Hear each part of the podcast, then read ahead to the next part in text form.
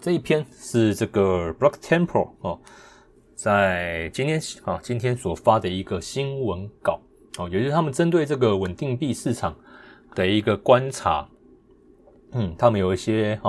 有一些这个资料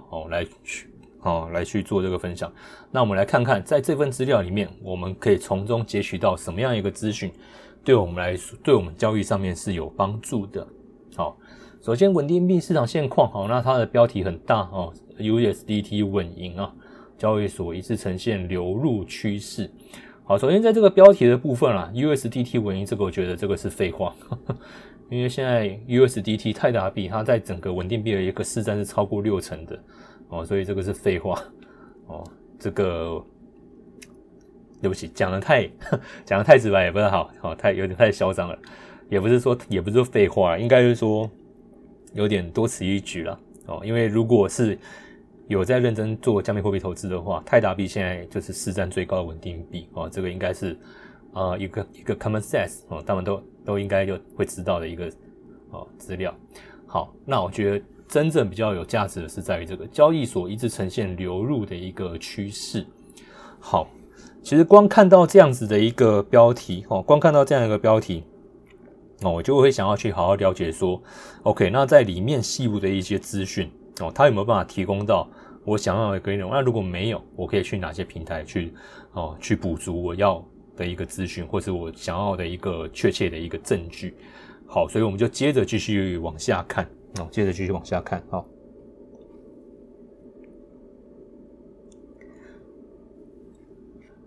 好，那这个它在前面这一段第一段我觉得这个是前情提要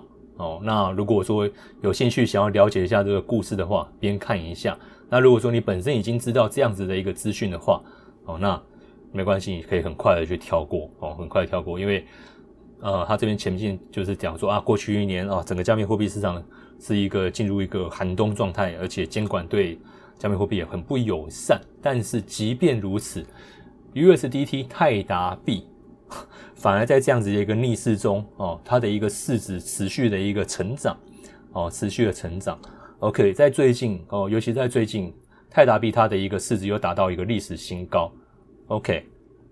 好，所以在这个地方我们第一个可以看到一个重点，就是表示说即便在市场状况这么差的一个环境之下还是有人愿意进来那这些愿意进来的你说他是傻了吗？还是疯了？不可能嘛不可能嘛肯定是有所希望能够在这个市场上后面有所作为他们才会把钱砸进来嘛，要不然他是怎样嫌钱太多吗那他不如去做慈善红十字会还是一些慈善机构他拿去捐不是更好吗？他每次拿来砸这些盘干每次拿来进这个盘是干什么所以这意味着是说这前面第一段其实一个很大的重点就是说其实在过去市场环境很差的情况下是有人是有意图的想要把在这个市场里面去把资金的不断的去挹注进来。好，那当然后面这边的话除了泰达币他这边也是去做一个媒体的一个中性的一个评论就是除了泰达币之外包含 BUSD 还有这个 USDT 在这段过程中发生了什么样的一个事情那坦白讲都不是太好了BUSD 跟币安绑定嘛，但是币安大家也知道诉讼一堆所以肯定有问题。那 USDC 这一个 USDC 那它因为跟那个美国的银行业联动性又高所以我觉得也是蛮衰的只能说也蛮衰的因为是一个矽谷银行的一个倒闭直接拖累到所以老二跟老三都在前面这一波的一个市场的一个清盘洗盘的一个环境下导致他们的一个市占萎缩那现在变成说USDT 泰达币它的一个龙头地位更加稳固我觉得有点你说帮泰达币在做一个抬轿倒也不至于啦，但我觉得事实上现在现在这个情况确实以泰达币它的一个市场地位，我觉得是很难再撼动了应该第二名跟第三名基本上很难再追得上来因为你看它现在的一个份额已经是达到 68% 了68%。好，所以在这个部分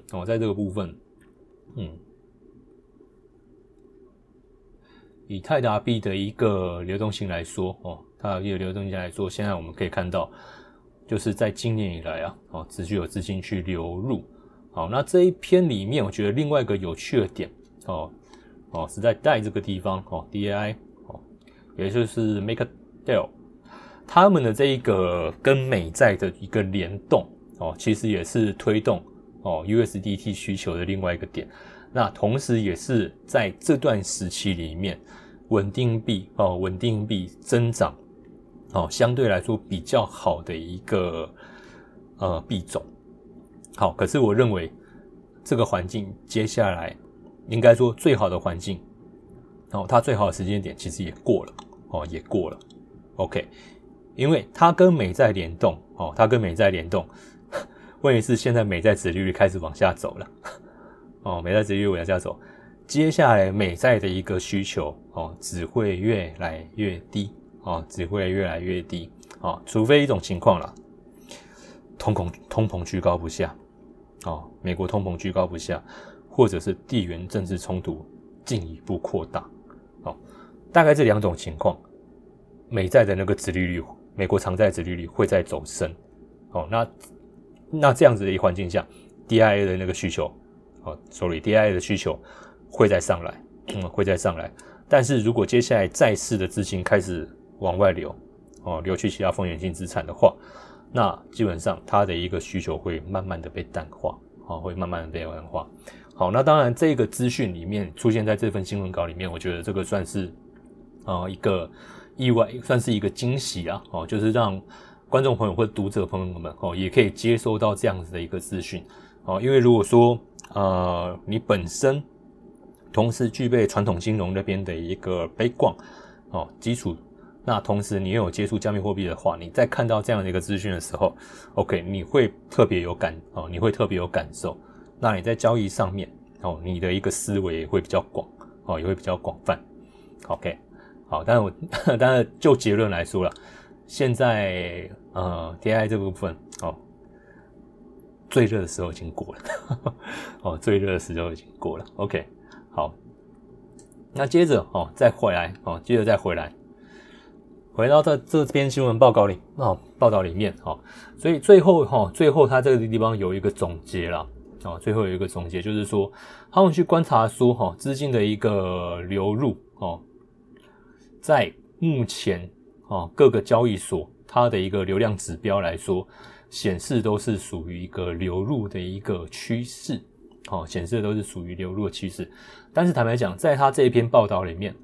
我一个比较中性的一个立场来说，其实他在这篇新闻稿里面这个图表它呈现的，我觉得并不是说很完整所以我自己在看完这一份资料以后，我会再去其他的一些链上数据平台再去进一步的收集我需要的一个资讯内容因为我们知道稳定币流入交易所代表什么意思？代表市场交易需求在上升在上升。各位想一下，你们在买比特币，在买以太币，在买那些山寨币、迷因币你们的一个操作流程是什么？先买稳定币嘛先想办法把法币换稳定币嘛不管你是用 OTC 用平台用 Visa 用 Credit Card 甚至是用那个转账反正法币先换稳定币，这个是我们第一个标准流程、标准动作嘛。那手上有了稳定币之后，才会拿去买 Bitcoin， 拿去买以太，拿去买 Solana 这些波动比较大的加密货币嘛，对不对 ？OK， 所以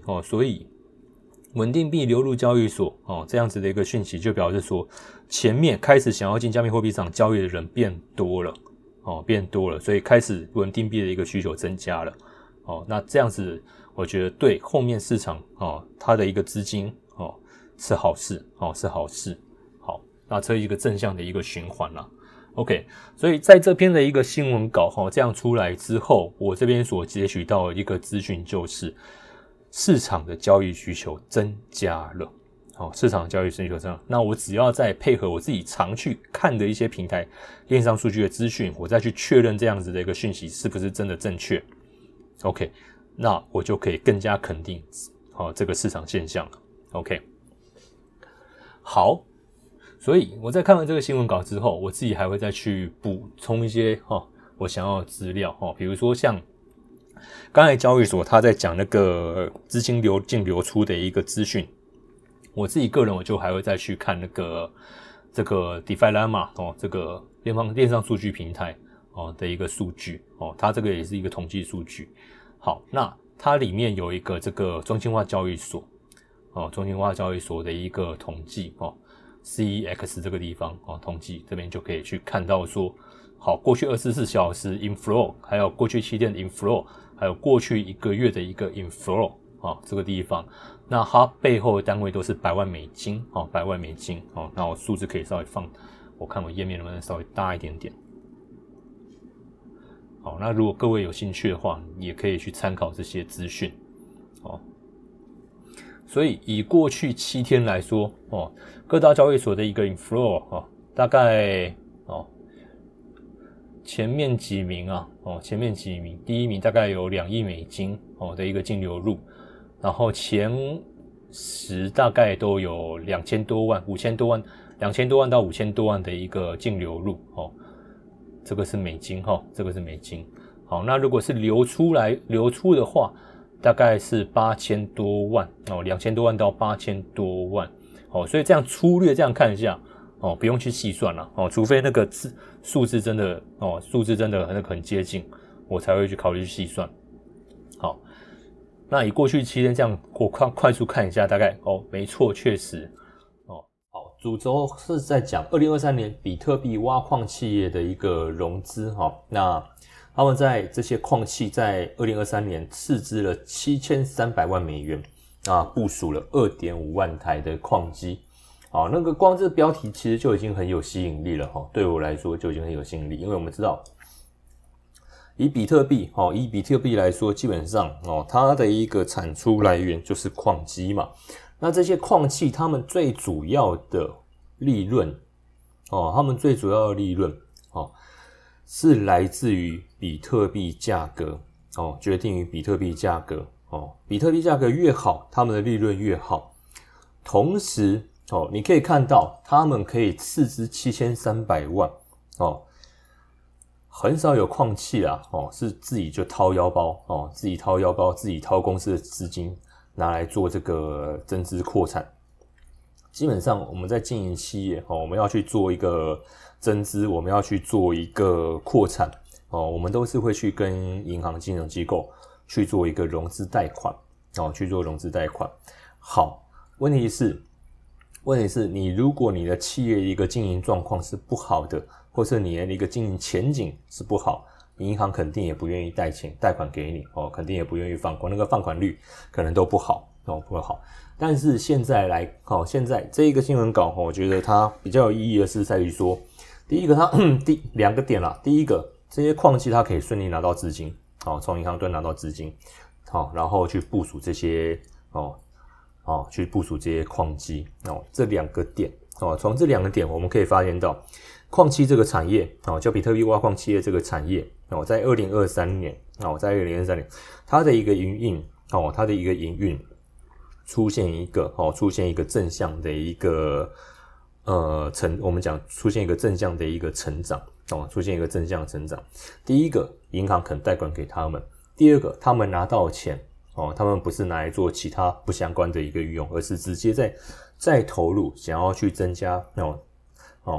这个矿机的一个生产算力的一个提升。好，那这个对于整个比特币的一个产业，这个是一个正向的循环因为这表示矿企有赚到钱或者它表示他们未来的一个收益应该会很好，所以银行肯贷款给他们OK， 然后他们贷到的这些钱又拿去去买矿机嘛，所以这两大利好哦，这两个利多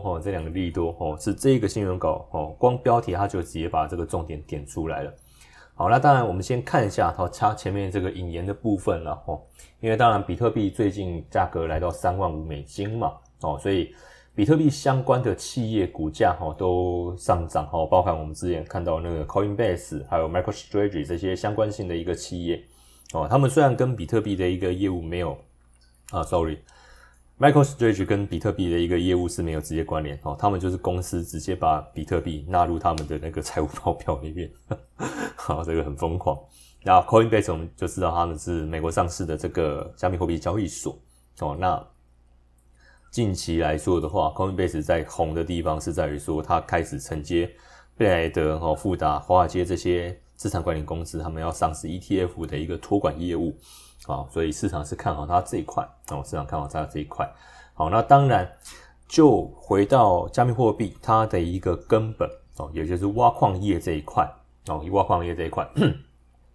目前全球最大的这个矿企哦 Marathon Digital 哦，他们的一个股价涨幅哦也不差，在过去一个月涨了 16%， 然后一年哦也是涨了 176% 哦。所以这我们看到其实在做这种比特币的一个投资啊，各位会发现到我们在做如果我们的一个视野可以放广一点，其实不一定是只有去做加密货币的一个投资。当你看到比特币的一个趋势或以太币的一个趋势成型之后，好，不管是资金面还是说操作上的一个难度，你觉得直接做比特币的一个投资或交易，你觉得是有困难，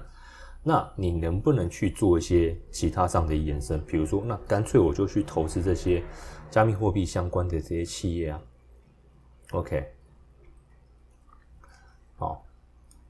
所以这一篇新闻稿其实我觉得也是给我们做一个很好的延伸啦。其实在过去几集的节目里面我也有陆续提到，不管是 Coinbase、MicroStrategy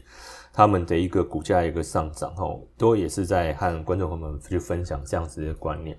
OK， 就是我们在看一个产业，我们在看一个市场， OK， 我们在身为一个投资人或我们身为一个交易员，我们的一个角度或是我们在关注并不一定只能局限于说，好，我现在在关注加密货币产业，那我就是只能做加密货币投资。好，我关注比特币的项目，我就只能做比特币，并没有这回事。哦，投资的一个思维它是一个很开放的很开放，而且我们身为交易员我们身为投资人在这些思维上我们必须要有很好的想象力，或者说也不叫想象力，而是说市场的一个洞察力。当我们在这种市场的洞察力，我们能够透过一些市场资讯而去延伸找到一些投资机会那这个其实就是我们的一个优势这个就是我们优势，而不是说我今天就是只看一个新闻，然后片面的比特币 ETF 上市所以比特币价格会上涨，那我就只去做比特币。OK， 那这样子其实我们的一个投资和我们的交易就被局限住了所以为什么我自己个人的话，我自己的个人的一个交易，我也不是全部都押注在比特币我是用一个投资组合的一个观念来去做整体的一个布局比特币我再强调一次，比特币加密货币这个新金融加密货币新金融的这个产品，在我整体投资组合里面只占了 10%只占了 10%即便我是这么看好加密货币产业，我是这么看好比特币2024年减半它在我的投资组合里面其实也不过就占了 10%OK， 好，所以我希望能够在我这个节目里面能够带给各位观众朋友有这样子的一个观念跟思维就是比特币在我们的一个认知基本上它就是属于一个很好的一个运用的一个金融投资工具基本上你不要去乱用它你就正规的好好的去做它然后把你自己的资金风控做好新闻媒体或是一些报道什么那种获利翻倍的或者是说什么一夜之内一夜之间可能爆仓还是什么的，那种的通常都是没有做好资金管理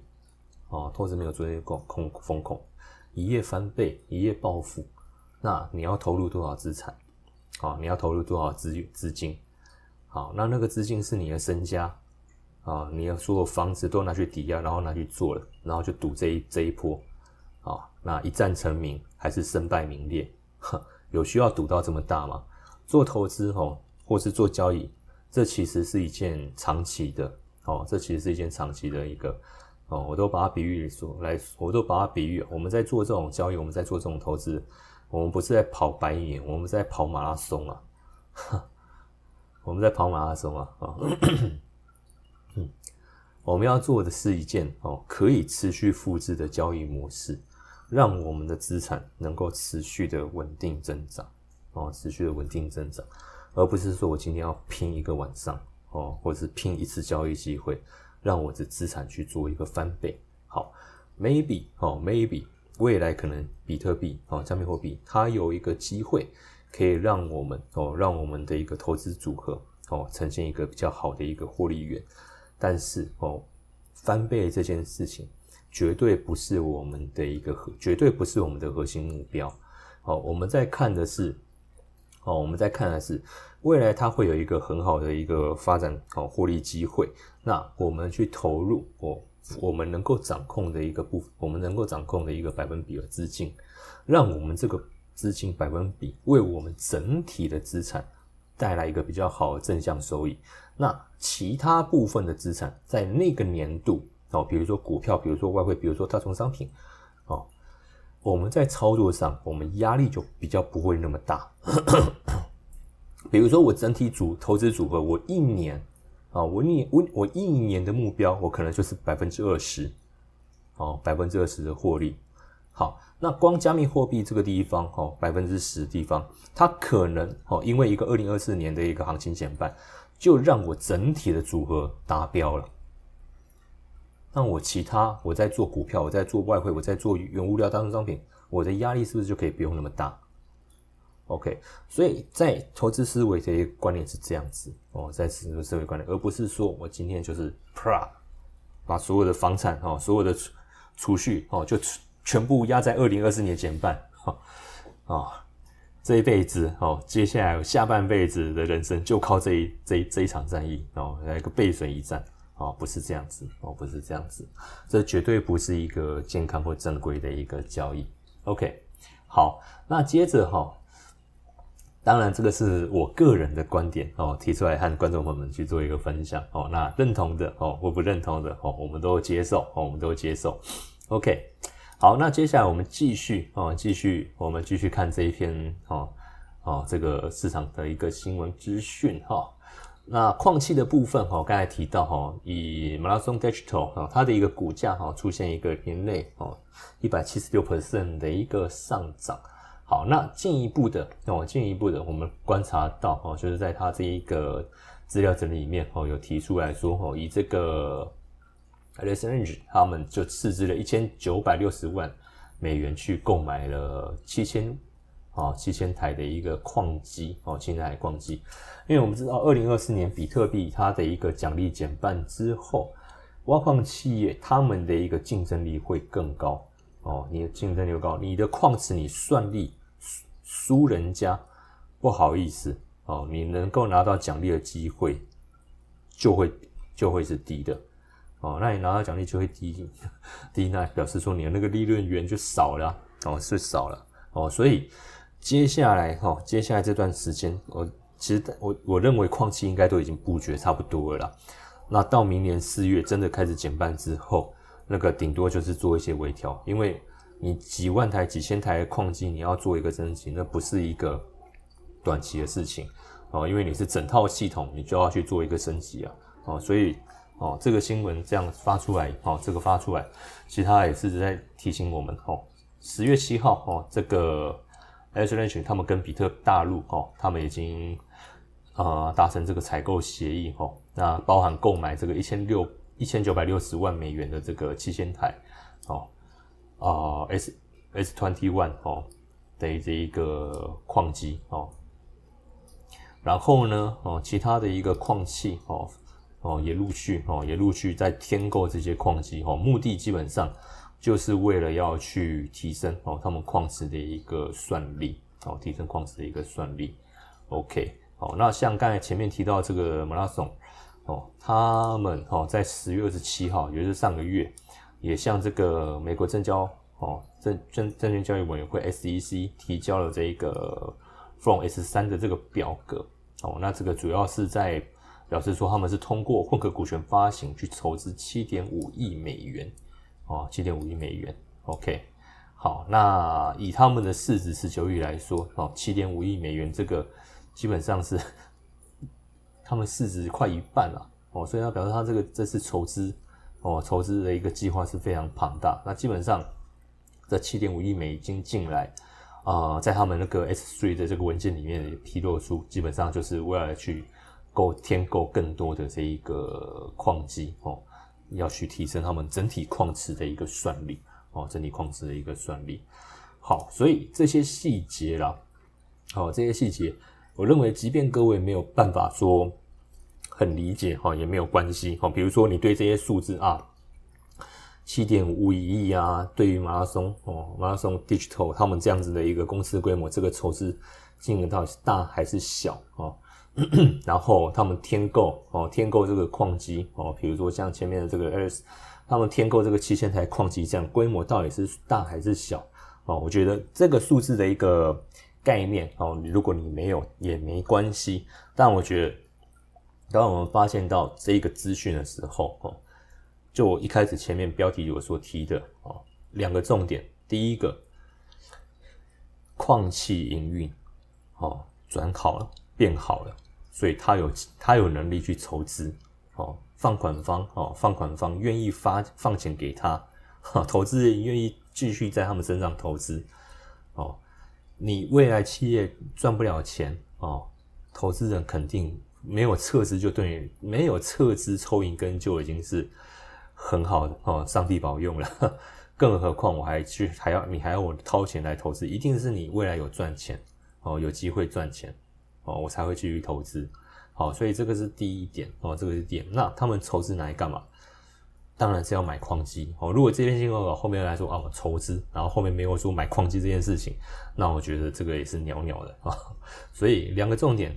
筹到钱了，然后去买矿机了。那我觉得这件事情对整个哦加密货币产业，它就是一个正向的利多。所以，尤其是这些挖矿的企业啊，这些挖矿企业，他们对于比特币价格的一个前瞻性，他们又跟我们这些做交易的又不太一样，因为他们是实际的在整个区块链网络里面去打拼，他们等于是整个产业最你要说最偏上游端的算是比较上游端的，所以他们会更清楚说在整个比特币网络生态市场，它的一个结构哦，还包含它整个产出的一个交易资金费率这方面的一个结构，他们更清楚，所以他们愿意去投资源哦，去增加他们的一个设备哦，增加他们的设备，表示他们认为未来比特币价格上涨的机会是高的哦，要不然以他们这样子的一个经营者的一个角度来说，比特币未来如果没有机会进一步往上涨啊，我何必去花这个钱啊？何必去花？我只是为了维持我的市场份额，然后去大举的增资，大举的去买矿机哦，没有必要哦，没有必要。我甚至干脆就维持我现有的一个市占，那我把我多余的资源拿去转换到其他网络去啊。OK。好，所以一定是他们认为，比特币未来它价格上面还有再进一步往上发展的空间，他们才愿意去做这件事情。OK， 所以这篇新闻稿我觉得带给我们一个很重要的一个资讯啊，就是在这个地方就是对于整个产业上流，他们已经看到比特币价格的一个前景了所以他们已经动起来了已经在投入资源，在做扩产了。OK。这个就好比说整个晶圆产业最上游的这个制程，半导体制程台积电他们持续扩大增资。那为什么？因为表示后面有订单需求嘛。同样的一个道理。